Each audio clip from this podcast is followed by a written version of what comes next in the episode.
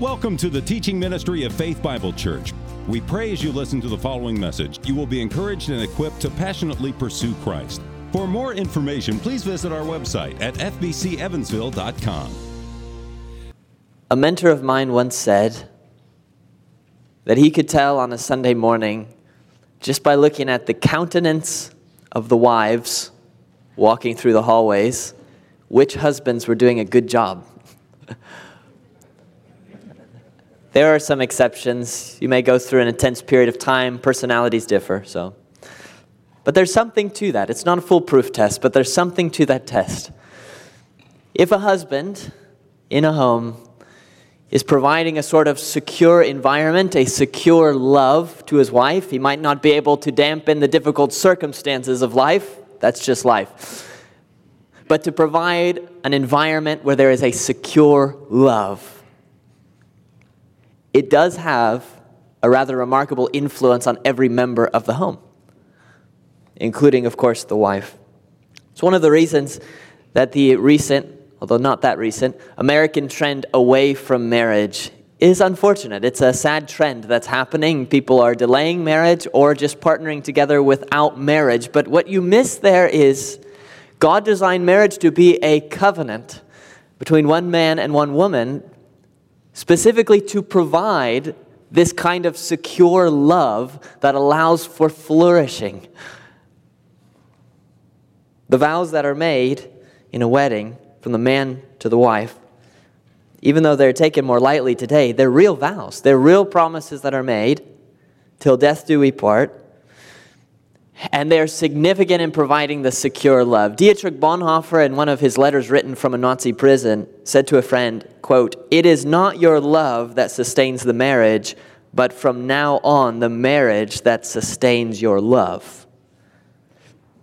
In a healthy marriage, you are committing in to providing this environment of safety, not circumstantial, but in the love, you know that your husband loves you, you love your husband.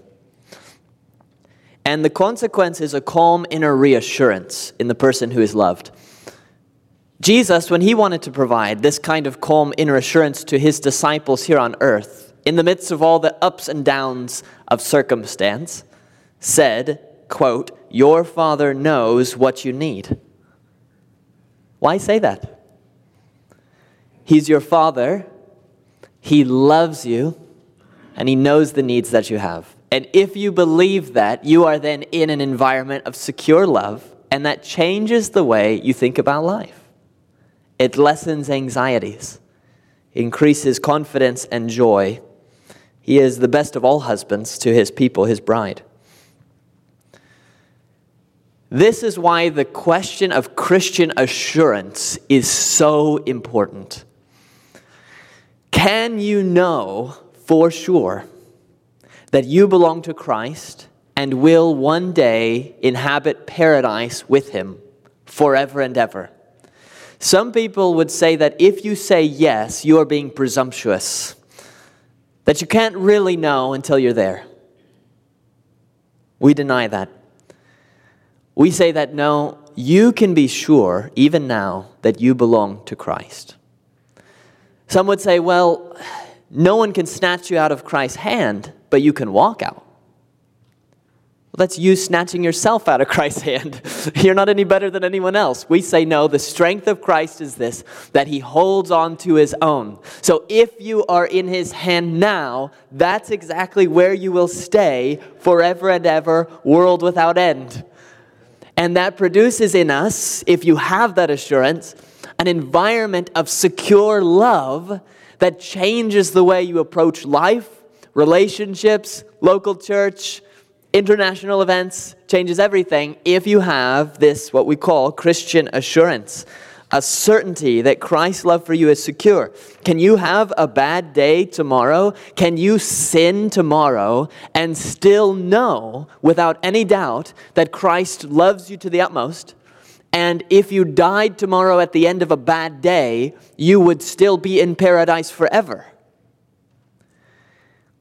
That might seem scandalous to say, but if you can't say that, well, you have no security whatsoever. Because who's to say whether, whether you'll have a good or bad day tomorrow?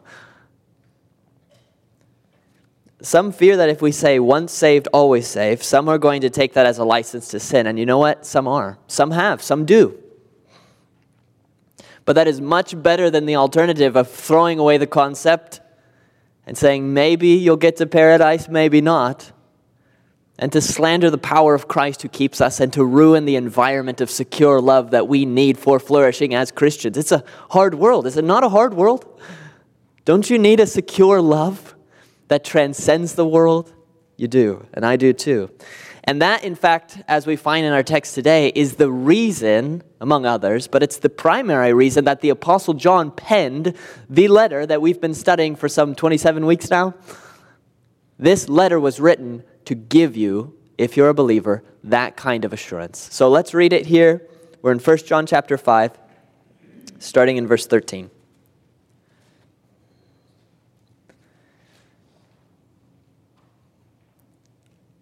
I write these things to you who believe in the name of the Son of God, those who believe in Christ, that you may know that you have eternal life.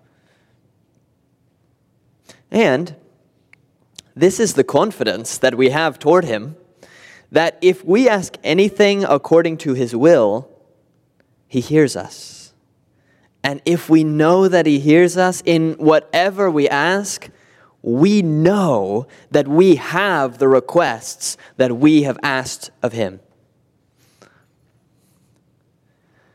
Confidence.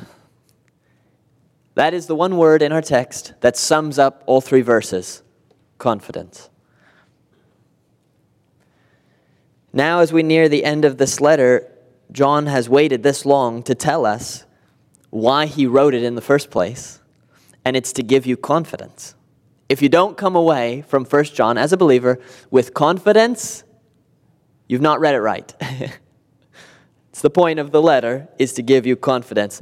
Now, we have seen, of course, the three tests that John has cycled through over and over and over again the moral, the social, the doctrinal. You have to be righteous, live a righteous life. If you're a believer, you'll do that. Not perfectly, but progressively. Not completely, but characteristically. That will happen in your life. And social, you will have a love for believers. If you don't, you're just not a believer. And finally, doctrinally, you will believe in the true Christ as revealed in Scripture and not profess a heretical view of him, of some different Jesus. So those are tests that you can take and apply to yourself. And often 1 John is treated primarily as a way to challenge someone.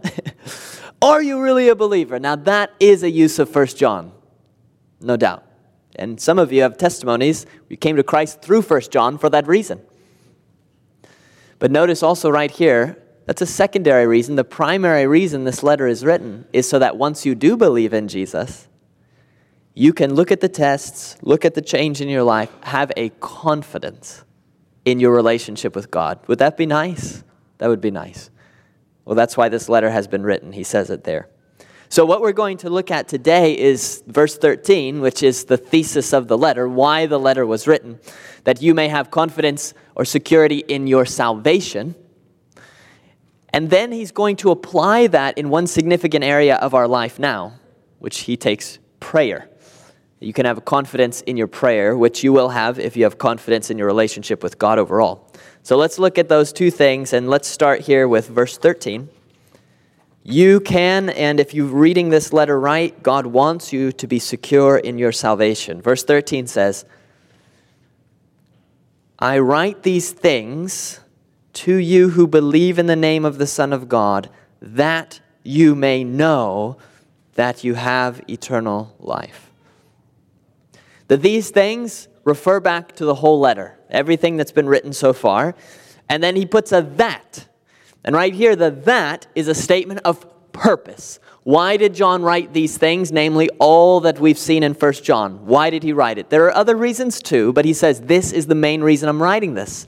That you may know that you have eternal life. And you saw last week that we possess as believers eternal life right now. It's a present possession that we have now.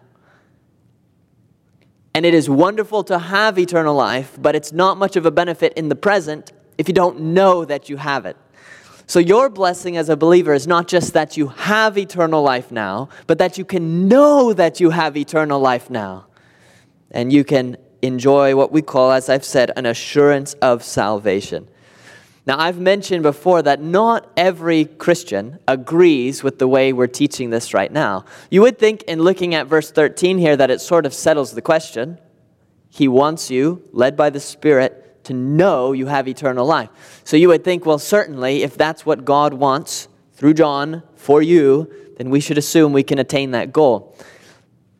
However, there are many who believe that an assurance of salvation, that you can this moment know for certain with no doubt that you are a believer, secure, and will experience eternal life in the life to come, that is presumptuous.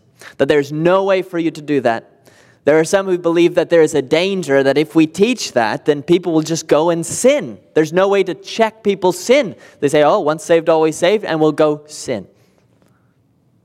And there are others who simply will say, Well, I've known so many people who seem like they trusted in Christ, gave every evidence of it as far as I can tell, and then turned away and renounced Jesus Christ. So they lost their salvation. How else do you understand that? I'll give you some modern examples. Well, first, an ancient example. Not ancient, but rather old now to us. So, within Roman Catholicism, for example, it is believed to be presumptuous what we're talking about today. Here is the Catholic Cardinal Robert Bellarmine. He's been sainted and he's one of the only 30 something doctors of the church, of the Roman Catholic Church. He wrote in 1619, quote, the principal heresy of Protestants, which is us, is that saints may obtain to a certain assurance of their gracious and pardoned state before God. It's our principal heresy. Uh, more recently, a Roman Catholic magazine interpreted our verse like this St. John's assurance that you have eternal life is a proclamation of every Christian's moral, not absolute assurance of salvation. Christ offers us the gift of salvation, and he will not go back on his word, but you and I are entirely capable of going back on our word by abandoning Christ and thereby forfeiting his gift of salvation. And we're not just picking on Roman Catholicism because many Protestants agree with this understanding that you cannot have an assurance of your salvation. So, does this passage we're reading now mean that God wants you to know that He's offering you eternal life, and if you keep holding on to His hand, it's yours, but if you let go, you're gone? Or does this passage mean that God has already given you eternal life and He will keep you safe in that eternal life and He wants you to know it? Well, we believe the latter, but let me give you some biblical reasons why that is. Because, in some sense, I suppose you could look at verse 13 and make either argument.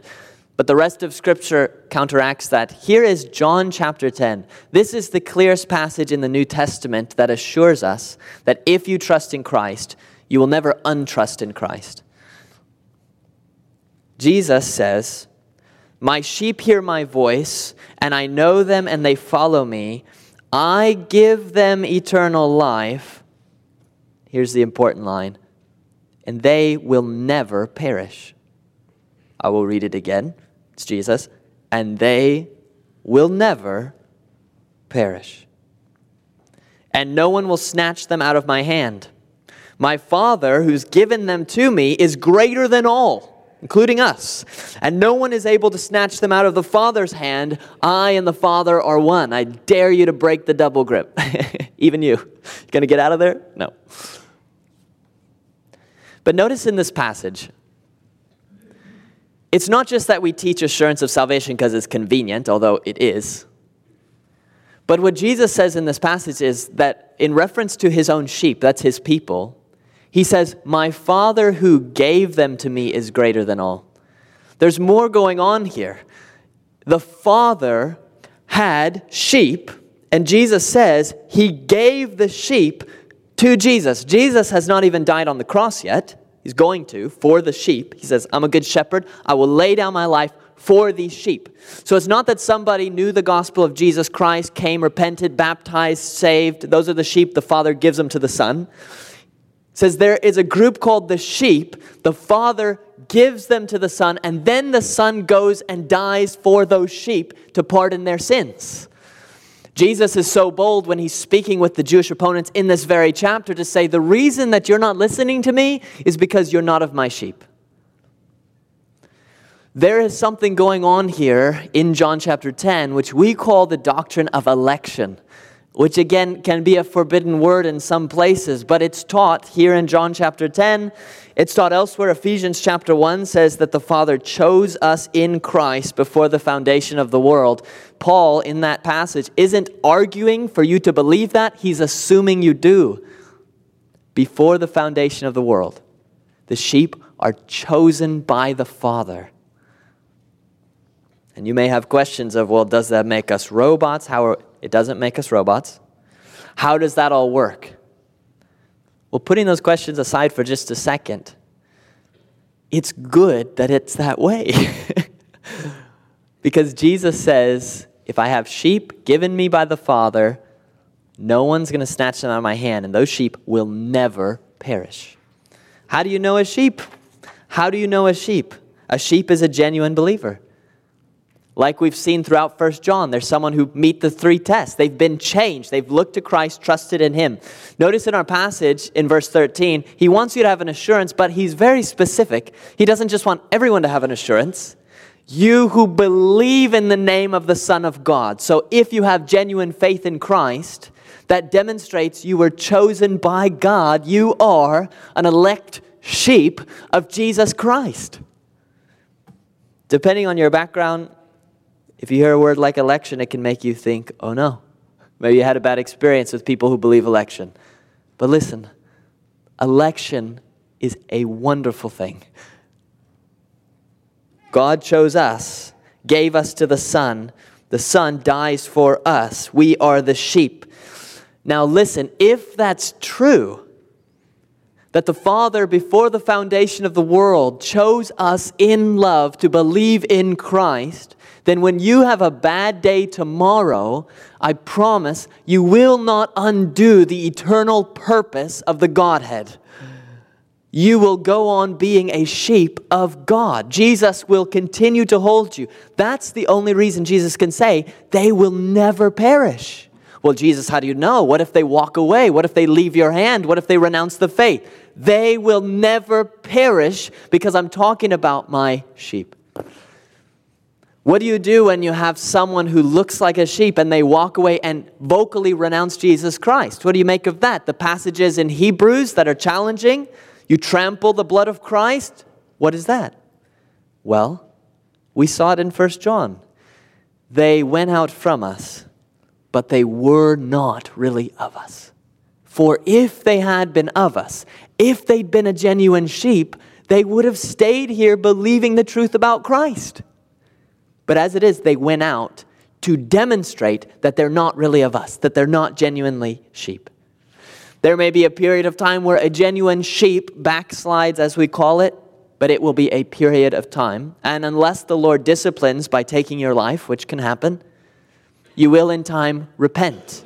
And in the meantime, there will be a misery about your life because the Spirit will be convicting you that you are not living in the way that Christ wants you to be living. Jesus, just before his agony of death in John chapter 17, prayed, Father, I desire that they also, whom you have given me, may be with me where I am to see my glory.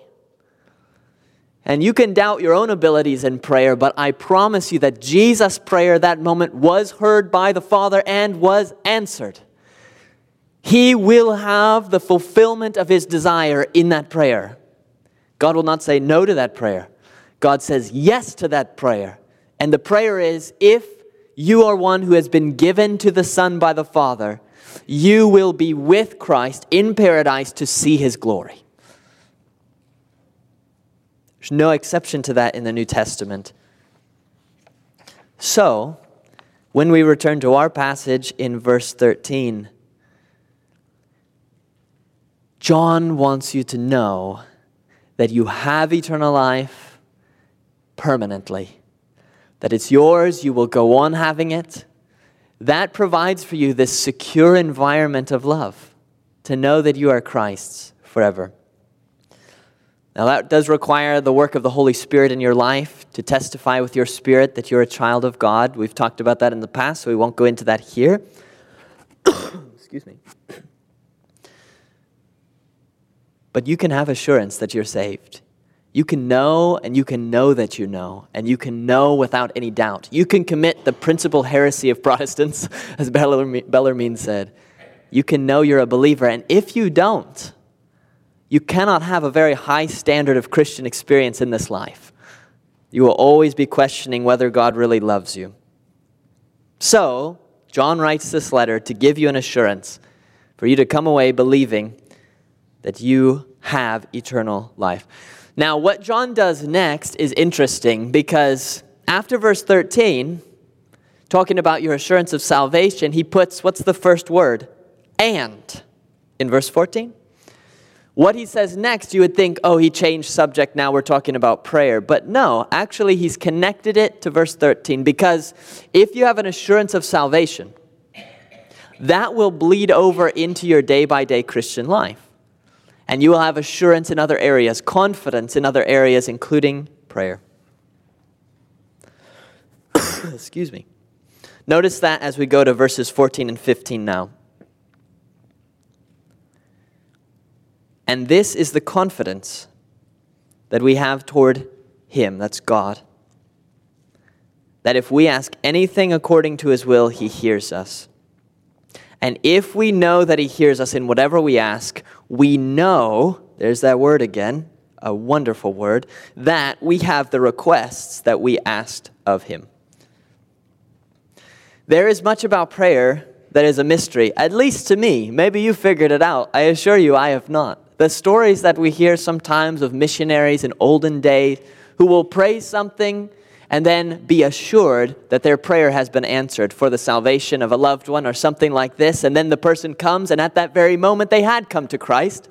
I don't know how that works, so I'm not going to dive into that. You can tell me how that works.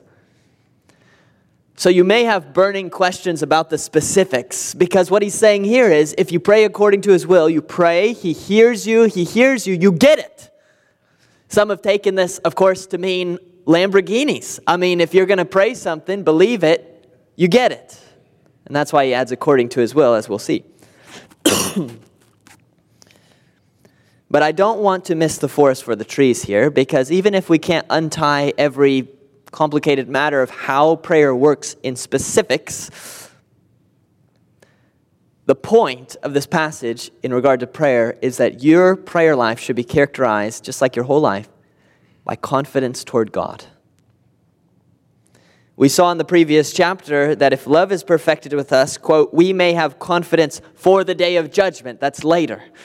And that's a wonderful thing, and we saw that. But now John is talking about not just then, but your life now as a Christian should be characterized by confidence in your relationship toward God. And of course, isn't that what naturally will overflow if you have a genuine assurance of your salvation?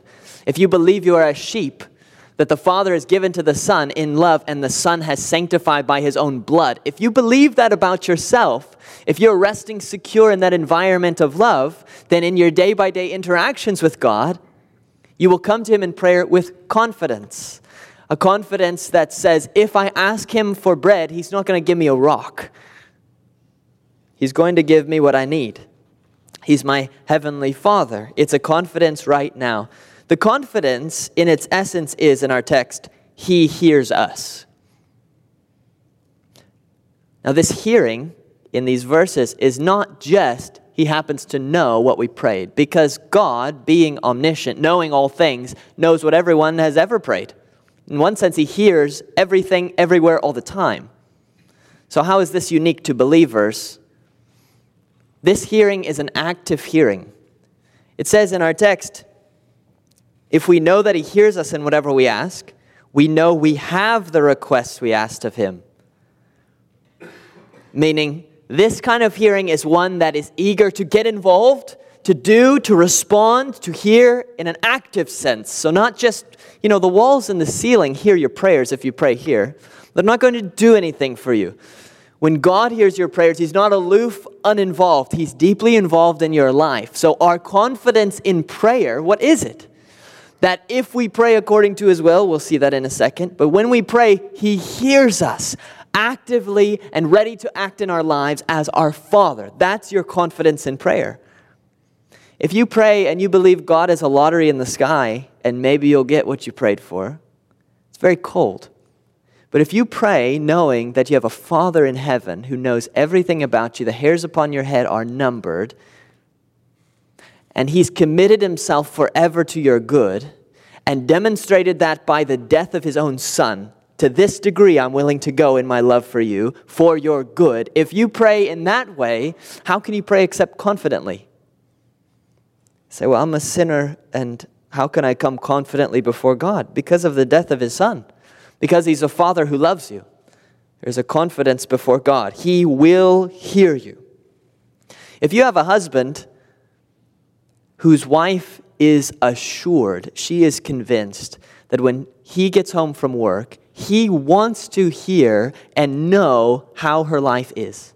He wants to know how the kids are doing. He wants to know what happened in her day, the highs and the lows. He wants to know how she's doing personally, spiritually. And when she shares these things, historically, he listens closely. If he hears something that needs done, he's active in doing it. He asks questions to understand if that's the sort of husband she has. When he gets home, she won't be hiding in a corner, unsure if she should bring her concerns to him. She will be open and ready to talk to him about anything. This is the attitude that John wants you to have in prayer toward God. Not as if you're bothering him, not as if he's not really interested in what you have to say, not as a cross your fingers and hope you get what you're praying for, not in a double minded way, but praying with a faith that believes that God hears you actively, personally. I don't know about you, but I'm not at all impressed with my own prayers. It's actually a difficult part of my life. In my prayers before God, I'm too aware, really, of my own imperfections. I shouldn't have prayed it that way. Maybe I should be praying for something different than I'm praying for. Or I got distracted and stopped praying, and now I feel bad about that. And on and on and on. It's enough to discourage you, to get you to stop praying, to make you think, God's not interested. Maybe now I feel like I'm just reciting something. Am I being too cold? Am I being too aloof?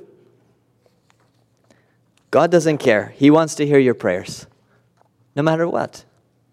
And when you offer your prayers, not perfectly, not with an immense skill and locution, not with massive words, not in a flowery manner, just you praying to God, He, this is your confidence, He hears you actively. He wants to know what's happening.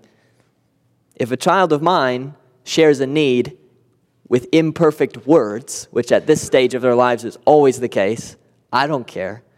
I will meet the need. In fact, God cares so much that you pray to Him actively as part of your life, even if you feel inadequate in it, that we read in Romans that the Spirit helps us in our weakness in praying. For we don't know what to pray for as we ought. Even in our text, if you ask according to his will and you go, I don't know what is his will that I'm asking. Is this, his, is this specifically his will? The Spirit helps us. We don't know what to pray for as we ought, but the Spirit himself intercedes for us with groanings too deep for words. If you're a child of God, you can have a confidence in your prayers because God so much wants to hear from you that He's literally given you His Holy Spirit so that even when you don't know how to pray or what to pray for or what is according to His will, the Spirit is there to help you.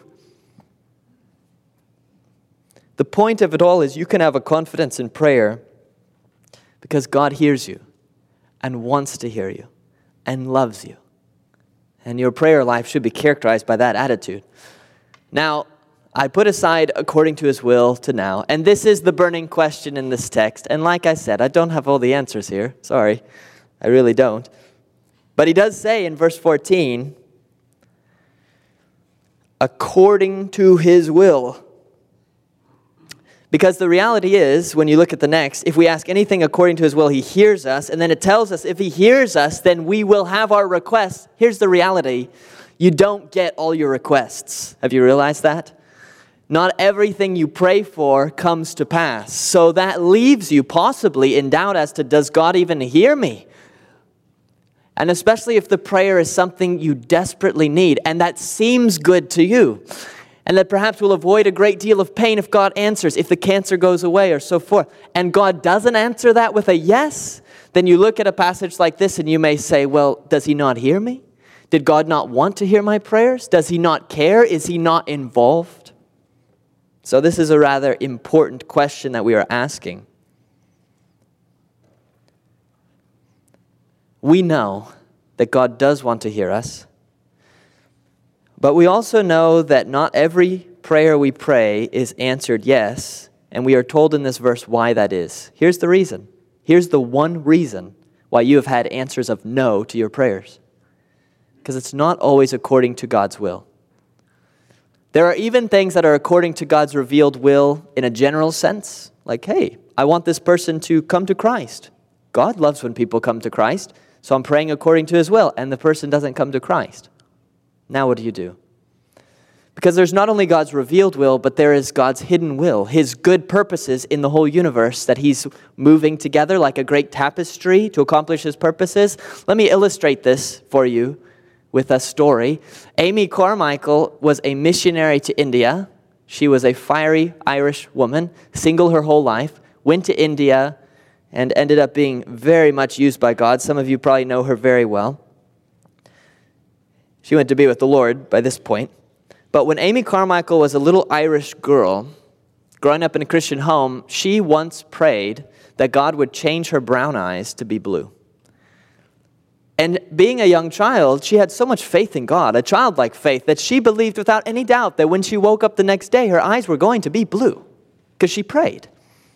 So she recounts how she went to sleep that night, woke up the next day, went to the mirror, and how much disappointment she felt that the same old brown eyes were staring back at her.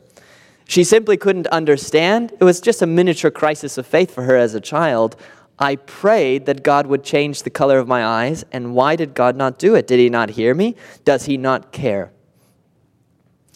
Well, fast forward many, many years later, and Amy Carmichael is now in India as a grown woman. And one of the things that the Lord led her to do was she began to rescue young girls out of sexual exploitation that was happening in Hindu temples.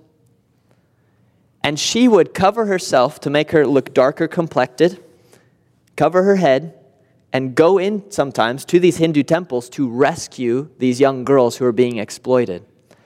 If she had blue eyes, she couldn't have done it. It would have given her away. Little girl Amy Carmichael, who prayed for blue eyes, had no idea. I don't know if she knew what India was. She didn't know that one day the Lord willed, this was His will, that one day with her brown eyes she would be able to rescue people out of a life of evil and deliver them into light. She didn't know that. She didn't know she wasn't praying according to His hidden will because it's hidden, it's not revealed. But this is how she dealt with her unanswered prayer. Later in life, she wrote a poem about that experience. And the last two stanzas of her poem are this speaking of herself. So she prayed for two blue eyes, said goodnight, went to sleep in deep content and delight, woke up early, climbed a chair by a mirror. Where, oh, where could the blue eyes be? Not there. Jesus hadn't answered hadn't answered her at all. Never more could she pray. Her eyes were brown as before. Did a little soft wind blow? Came a whisper soft and low. Jesus answered, he said, No. Isn't no an answer? Although it's difficult for us to understand in our prayers, since we don't know God's secret purposes, how to pray in confidence about things He's not yet revealed, let me at least make this point to you. Do you want it to be otherwise? Would you like to be able to ruin the perfect, intricate purposes of God by Him answering yes to your prayer for some immediate desire? Please say no. No, you don't want that to happen. God doesn't need our counsel. Paul makes that clear. Who's his counselor? So we may have an idea, a will of what would be best in the world, and it makes perfect sense to us. And we bring it to the Lord in prayer, as we should, because He wants to hear it. And we bring it before Him. And in one sense, He always hears. But in the sense of our passage, He only hears in order to do when it's according to His will. And sometimes we don't know fully what that will is and his answer will be no. But we know that when his answer is no, when the cancer doesn't go away, we believe the only reason he's not answered yes is not because he's uninvolved, but because it's not according to his good, acceptable, perfect will. That he's working something better. You can't see it, I can't see it, so what? We're small. He sees it and His will is perfect, triumphs over the wrecks of time, and we would rather get no's in answer to some of our prayers so that His perfect will may be accomplished. Don't let that hinder you from continuing to pray. Continue praying according to the best you know.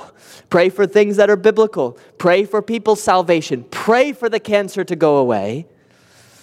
But when you receive an answer of no, do not allow the devil to take that answer, put it in your face, and say, See, God doesn't care. The purpose of 1 John and even the purpose of these lines is to give you a confidence, an assurance that God does care. That you, if you're in Christ, you're one of his sheep. He knows them, he speaks, you follow, he cares, he lays down his life for you, his rod, his staff, he protects you, he wards off evil, he's involved closely in your life. And the confidence that we have before him in our prayers is not that we're going to pray perfectly every time. Even Jesus was denied in the garden. Not my will, but yours be done. But the confidence we have is that He hears us, He cares, and He is involved. That is the kind of confidence that God, through the Apostle John, wants you to have in your Christian walk.